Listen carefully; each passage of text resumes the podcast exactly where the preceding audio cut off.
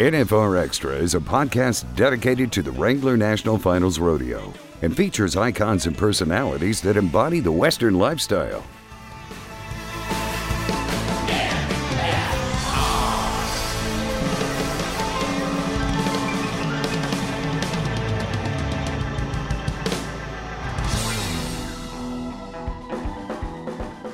I don't ever remember a time in my life where I didn't want to sing country music and be a cowgirl. It was like this hand in hand thing. And for me, the singing part of it just came very, very naturally.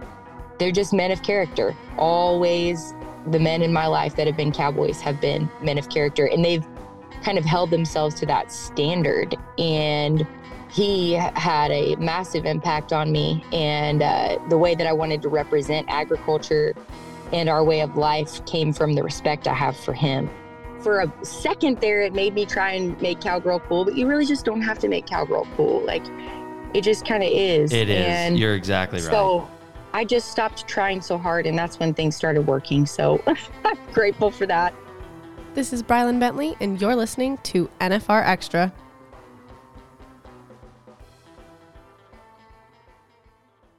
How are y'all? We're doing well. How are you? I'm doing great. Thank you so much. Sorry to be late. I had an appointment and I just got out of it. No problem. Fashionably late is okay. Thanks, guys. I think there was a pretty good country song written about waiting on a woman, and uh, Yes.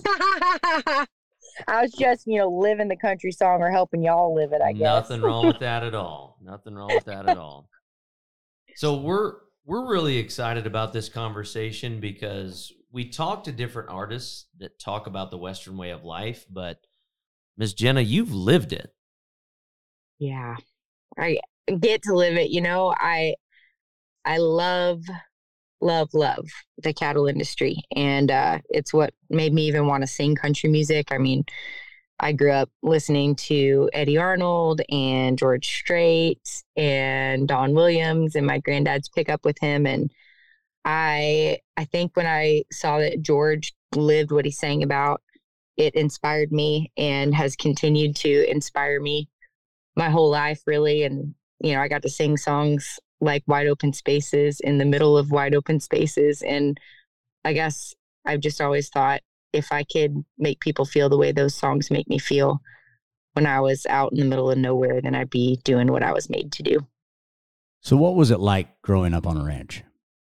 Oh gosh, I mean, awesome in every way. I think it just made me more creative because I was playing Little House on the Prairie on a prairie, you know, underneath a big old pecan tree in Thackerville, Oklahoma. And I don't know, I think a lot of the fact that I got to grow up like that added to my ability to write songs because songs are so creative and my mind was allowed to wander. And then I think that, and then the grittiness that it required of me. And it wasn't something I thought about, you know, like my granddad would just be like, you know, go get this job done. And I wouldn't come back until it was done because he told me to do it and uh, he believed I could. So, um, so I would just do that. And I, think it's a combination of the creativity that I was allowed and the hard work ethic. And really, I think uh, you're exposed to a lot of, you know, life and death situations and life and death in general. And I think it just makes life that much more amplified because of it. And it's a combination of all of those things that made me who I am and and gave me a point of view to sing from. One of the interesting things about production agriculture and ranching and rodeo, um, you really cannot put a false presence in front of people that are authentic. Yeah. It you've made two mentions about your grandfather, and he sounds like a very authentic man. What Oh, impact yeah. did he He's- have on you growing up? Oh my goodness. Well, he he and my other grandfather who was not a rancher but was a Texan through and through, they both probably were and are the biggest influences on me as a person. My granddaddy, the rancher, I mean, it's like I don't know. When I first got to Nashville, I would be in these A and R meetings, and people would pitch me songs about cowboys. And you talk about, you know, the real deal or having it put in front of you. And all of these songs would be from a unrealistic uh, standpoint. Like these people would write songs about what they thought a cowboy was or what Hollywood told them a cowboy was. And to me, a cowboy is somebody that you can feel their character by the way they shake your hand and they say they're going to be there and they're there 10 minutes early and they don't leave until the job gets done and they're just men of character. Always the men in my life that have been cowboys have been men of character and they've kind of held themselves to that standard and yeah i mean he had a massive impact on me and uh, the way that i wanted to represent agriculture and our way of life came from the respect I have for him and the way that it inspired me to love what I get to do now, you know, as far as day working and ranching go and um and what I get to represent within the music industry. And then uh, my other grandfather was the reason why I'm not afraid to sing in, in front of anybody and um he called me his star and uh asked me to sing at any like Mexican food restaurant or like random place. He'd be like, you know, you got a song for us? And I'd be like, yes, sir.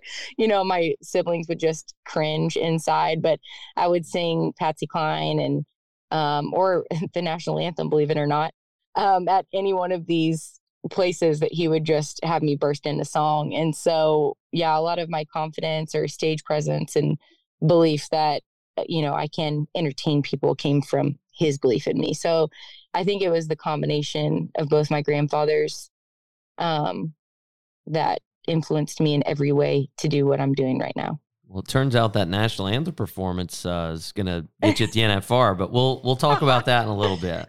Um, okay. Let Let's reflect back a little bit more and and take us. Everybody and and Steve and I being from different parts of the country, and Brylan as well. She comes from a, a ranching and rodeo background. Everyone has their own way of working cattle. So take us through uh take us through a family branding day. Yeah, yeah. So we growing up, it's different now because I'm in West Texas and we rope and drag and do all that fun stuff in West Texas. But in northern Texas, southern Oklahoma, it's really common to use a squeeze chute and a calf table.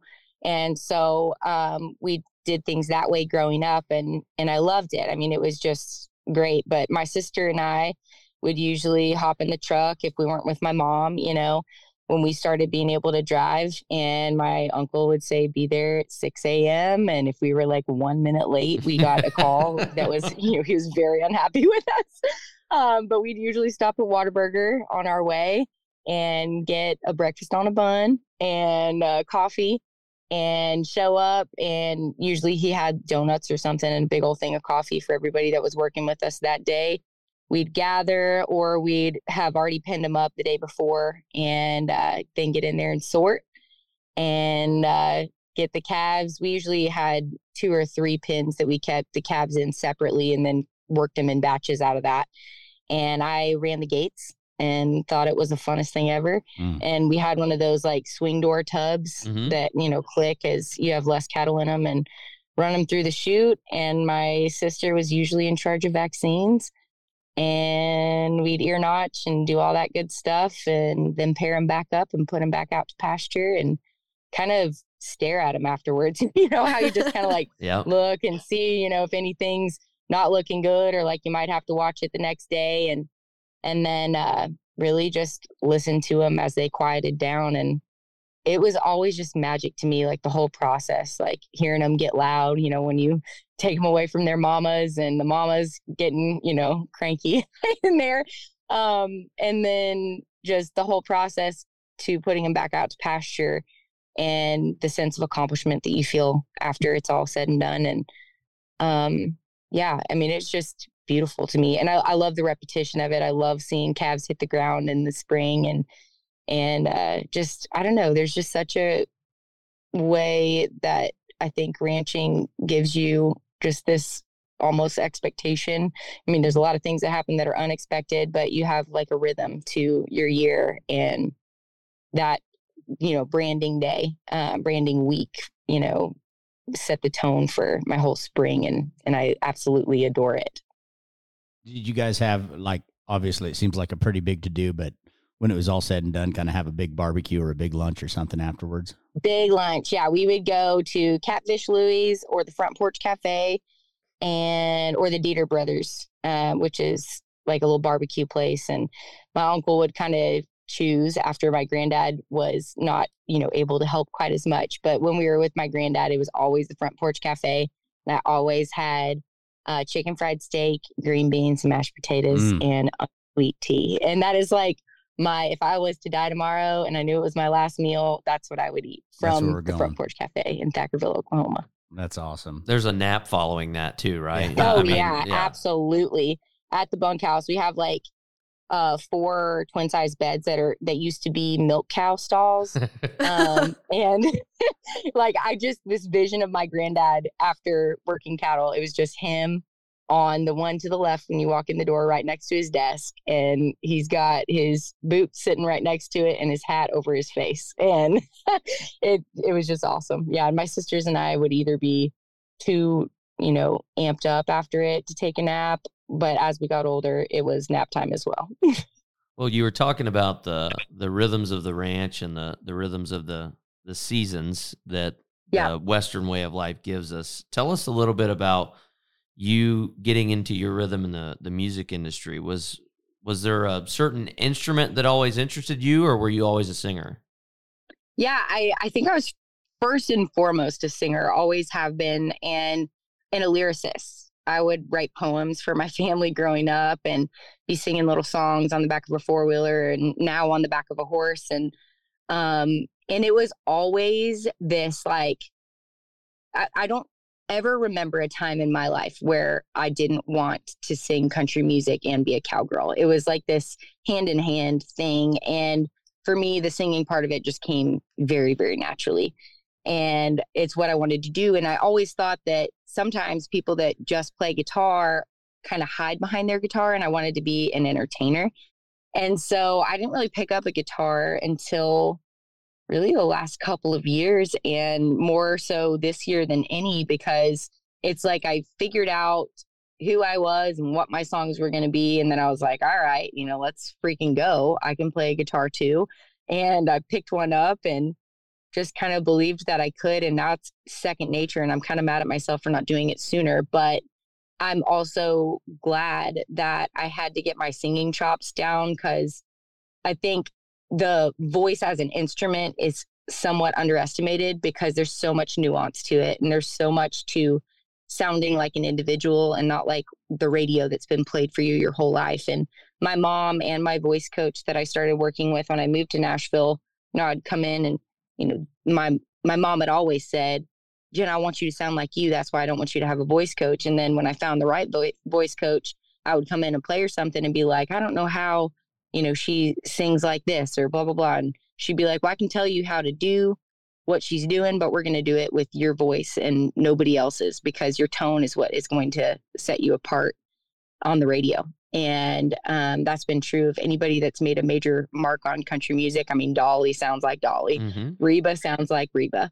And um, yeah, I, I think I just figured out how to really use that my voice as an instrument and then um, was like, all right, now I can pick up the guitar.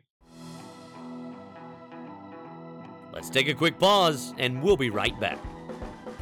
Looking to rope in some news and features you can't find anywhere else? Then look no further than the series of blogs at nfrexperience.com.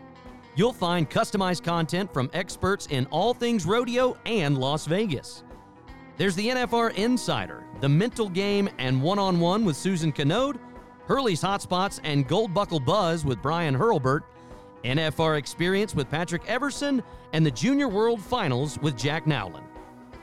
There's something for all rodeo fans. Check it out at NFRExperience.com because legacies and memories are made in Vegas.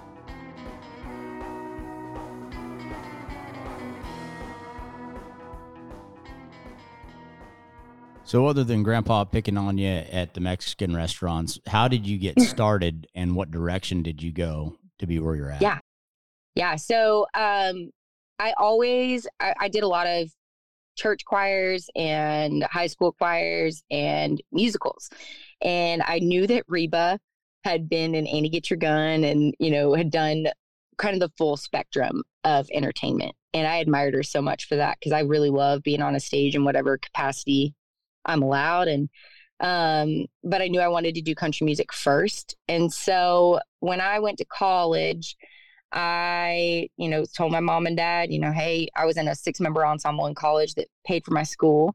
And it was three guys and three girls and an amazing opportunity. And while I was there, um, I went to Savannah College of Art and Design, which always seems so random to me, but I was in, to backtrack a little bit, I was in a national musical my senior year of high school. And I'd been praying for a full ride because I'm one of four kids and, you know, money was tight.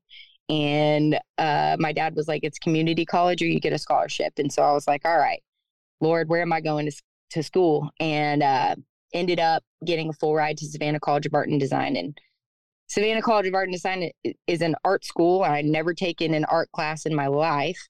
And so I was in all of these art classes and I'd go in there and I'd be like, you know, I'm going to sing country music. Can I apply whatever the project was to country music? And everybody said yes. I ended up getting my degree in visual communication. I'd been talking with my dad on the phone and he was like, well, what's the closest thing to business? And I said, well, I just read this article on Kenny Chesney and I'm pretty sure he got his degree in marketing from Tennessee. And I was like, I'm going to find a marketing degree because if I learn how to tell my story the best way I can and uh, communicate clearly about that, then it will set me up for success no matter what I choose to do. But I'm going to apply it to country music. And my dad was like, okay. And I made a lot of trips to Nashville in college and then moved here after that. Um, I lived in Austin for a minute because I was trying to keep one foot on the ranch and one foot in the music industry. But um, then moved to Nashville because Ashley Gorley, who was mentoring me in songwriting at the time, and he's just the king of all songwriters, was like, Jenna, if you're not in Nashville, if you're not present, you can't win. And I was like, dang it. Because I really did not want to move to Tennessee. but um, I'm I'm glad I did. And and it was just a season. And I told myself that when I moved here. I was like, you don't have to be here forever. The goal is always to to be back home and and to raise cattle alongside what I'm doing right now. And I'm finally in a position to where I get to do both and and I've got the relationships built that were necessary to uh, be as good as I can be as a songwriter and then uh, have the standard that everybody holds a performer and an artist to because I lived here because I don't think you truly get to understand that unless you live in Nashville for a season. What goes into your songwriting process now? You've talked a little bit about your process over the years, but what does it look like now when you sit down? Yeah. Um, well, I get my best ideas two places, either on an airplane or horseback. And I think that's because, like, ideas can just pass through my mind. I don't have my phone in my hand where I'm, I try not to even turn on my Wi Fi on Southwest flights because it's so nice to just sit there and think and melodies will pop into my mind when I'm on an airplane or when I'm in the saddle and then I'll just kind of sing them all day long or think about how to flip them or you know what the best angle is on the idea and then as soon as I get back to the truck if I'm horseback or as soon as I get on the ground if I'm on an airplane I'll sing whatever that idea is into my phone and it's usually for me like make the world a small town for example um on my record, I wrote most of that as a poem on an airplane because I was leaving Thackerville where we shot the Girl I Was music video and we had gone to eat at the Front Porch Cafe. And Lori, who has owned that place for a long time, when I called her to see if we could shoot in there, she was like, Oh, yeah, your granddaddy. I remember Pete Jones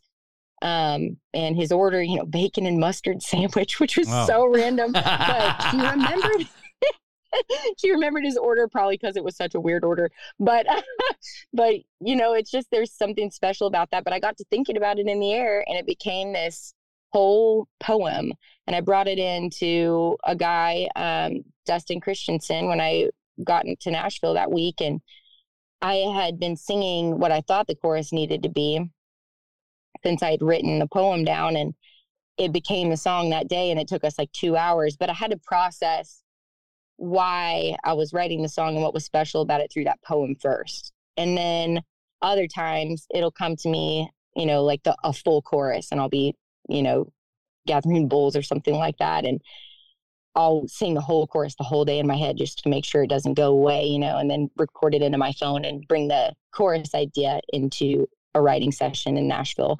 Um, and it'll become whatever it needs to be from there. And I don't know which way I like better. They both have like a specialness to them. Um, but that's that's kind of my process. It's never like just the same, but usually I guess those two scenarios are the places that I feel the most inspired and have enough uh, space in my mind to actually think through what the song should be. So I guess this is going to be a random question after hearing that. Does the music or the words come first then for you? Because it seems like the words are coming first, and then what's the process to put music behind that? Yeah, um, actually, sometimes I do get like both lyric and melody together um, for a chorus. So, like, oh gosh, Wild Like the West. I was driving around Nashville trying to find a parking spot outside my now publisher. And at the time, I didn't have a publishing deal. And I was driving around as my first write with anybody that wrote for my company. And I had the entire chorus by the time I got up to the room. And both lyric and melody came at the exact same time. Wow. And then, so that happens quite frequently. And well, not even quite frequently, I guess every once in a blue moon, but usually when that happens, I know it's something that I'm probably going to cut. And I'm hoping that I'm going to write the idea with the right person the right day so that it becomes what I hope that it will. And then um, I guess the poems actually come to me uh, less than melody and lyric at the same time. And uh, I think Make the World a Small Town was just such a special song for me that I had to like write all the thoughts out in order to communicate well enough to somebody in Nashville that's not from a small town and that didn't grow up the way that I did about how sincere the song needed to be, right. I guess. What's your favorite song to perform live? Oh my gosh, that's such a good question. Um I think it would probably be a tie between The Girl I Was because it's a reminder to myself every night. And the more and more I play it out, the more I see people actually knowing the lyrics and see how special it is to them as listeners. And it's just the sweetest reminder to me to never lose sight of that girl. And then I almost like get to sing it like a prayer over other people because I know there's, I've gotten so many DMs from people of how much they relate to that song. And that is worth its weight in gold for me. That's why I sing. And then uh, as far as just freaking fun songs to play live, um, uh, we know how to Friday night. It's like that's another one that came to me. Most of the chorus, both lyric and melody at the same time, while I was headed to write with Bobby Pinson and Casey Beathard. and um, that song I just knew I needed like a barn burner burner like fun thing uh, for my show, and it was all that and more because of who I wrote it with. And every single time I perform it and get to sing that like extended tagline, it's just fun because I know other people are having fun, and that's that's it for me. You know, that's what it's, it's all about. Yeah. Well, we we know in the rodeo world too, there's certain venues that people want to win at or compete at. It is it the same on the on the music side? Are there certain places that you're like, all right, I've made it, or this is a place that I really, really, really want to perform? Yeah, I mean, a huge one for me was the Grand Ole Opry, and I got to make my debut a week and a half ago, and I think because in a way I didn't know if it was ever going to happen. There was a time there where I was like, maybe I'm just too country for country music. What does it take? You know, I'd been in Nashville for eight and a half years and watched so many people, you know, some that, you know, were there for two months and then got the honor. And I just had to keep telling myself, keep your head down, carve your lane, be who you are, and don't quit. My dad always told me if I had a hard day, he would pretty much end our conversation with Jenna, if you don't quit, they can't beat you. And playing there that night was accumulation of all of that for me. And it, I think because it took so long, I didn't have any major expectations of what it was going to be like. I just knew that you know, the people that influence country music get to sing there. And that's what made it so weighty for me because I respect it so much. And then I showed up and didn't know what to expect. And I think because of that, everything was special. It like, I don't know, the whole night had this glitter on it. And I wasn't really anxious. I think I was anxious when I got there. And then um, once I started singing with the Opry band, it was just, I was like, oh my gosh, they invited me to be here. like I'm not yeah. imposing on anything. And that felt so special to me. Um, and so that the Grand Ole Opry was a major, major goal. Um, I think outside of that, the Ryman is a huge deal where the Opry was before sure. it was where it is now. Um, I would love at some point to sell out the the Ryman. And then um, Red Rocks is just a major mm. bucket list venue for me. Yeah, and yeah. Uh, it's just, gosh, I mean, to dream out there. And I love Colorado. We spend a lot of time day working for a friend of ours in Colorado. And there in the summertime at Red Rocks with a lot of our friends that we work for would be a dream come true. I mean, I'm not a writer, but I think you might have been onto something when you said you're too country for country music. I mean, that, that you know, yes, might... yeah. I mean, yep. I mean, and I really did. I felt like that for a minute, and for a second there, it made me try and make cowgirl cool. But you really just don't have to make cowgirl cool. Like, it just kind of is. It is. And you're exactly right. So I just stopped trying so hard, and that's when things started working. So I'm grateful for that, and I'm so glad that that I'm not too country for country music and that I really think people are craving that right now. Right. Yeah, hundred percent. Well, I mean, in a world where so much is quote unquote reality TV, I mean, when you can be genuine yes. and authentic, I mean, there's there's nothing more real than that. Thank God, and uh, and it actually creates room for me to still day work and stuff because I think people within our world respect that you know I can have a cow boss tell me what to do. And I love that, you know, like I love that side of my job. You know, I consider it part of my job to to get to be out there doing it as much as I am on a stage. So yeah, I'm just grateful. Yeah. I don't want to say that I'm a songwriter either, but when you started off talking about driving around in the pickup truck with grandpa listening to Don Williams, I was like, is that are we going is a shot for a new song, or what are we doing? So, well, I, I, tell you what, we're so excited to have you here in Las Vegas and uh, sing the national anthem during the Wrangler National Finals Rodeo. But is there any other place that we can uh, watch you perform at while you're here in Vegas? Oh yeah, we're working it all out right now. We're gonna um, have my full schedule up uh, probably a month before the finals, and uh, I'm ecstatic to get to sing in that arena on military night and I just can't tell you what an honor it is for me to be there. That is a dream come true. That is a dream venue for me. Well, Jenna, we appreciate your time. This is this has been a blast having a conversation with somebody like you that that relates to to our world and is doing big things. So, thank you so much and we look forward to seeing you in Vegas. Thank you. I'm so honored, grateful for the opportunity. Want to experience more of the NFR? Then visit nfrexperience.com and we invite you to subscribe to NFR Extra on Apple Podcast, Spotify, iHeartRadio, and wherever you're listening right now. If you like what you've heard on NFR Extra, we would love it if you gave us a five star rating and tell your friends how to subscribe.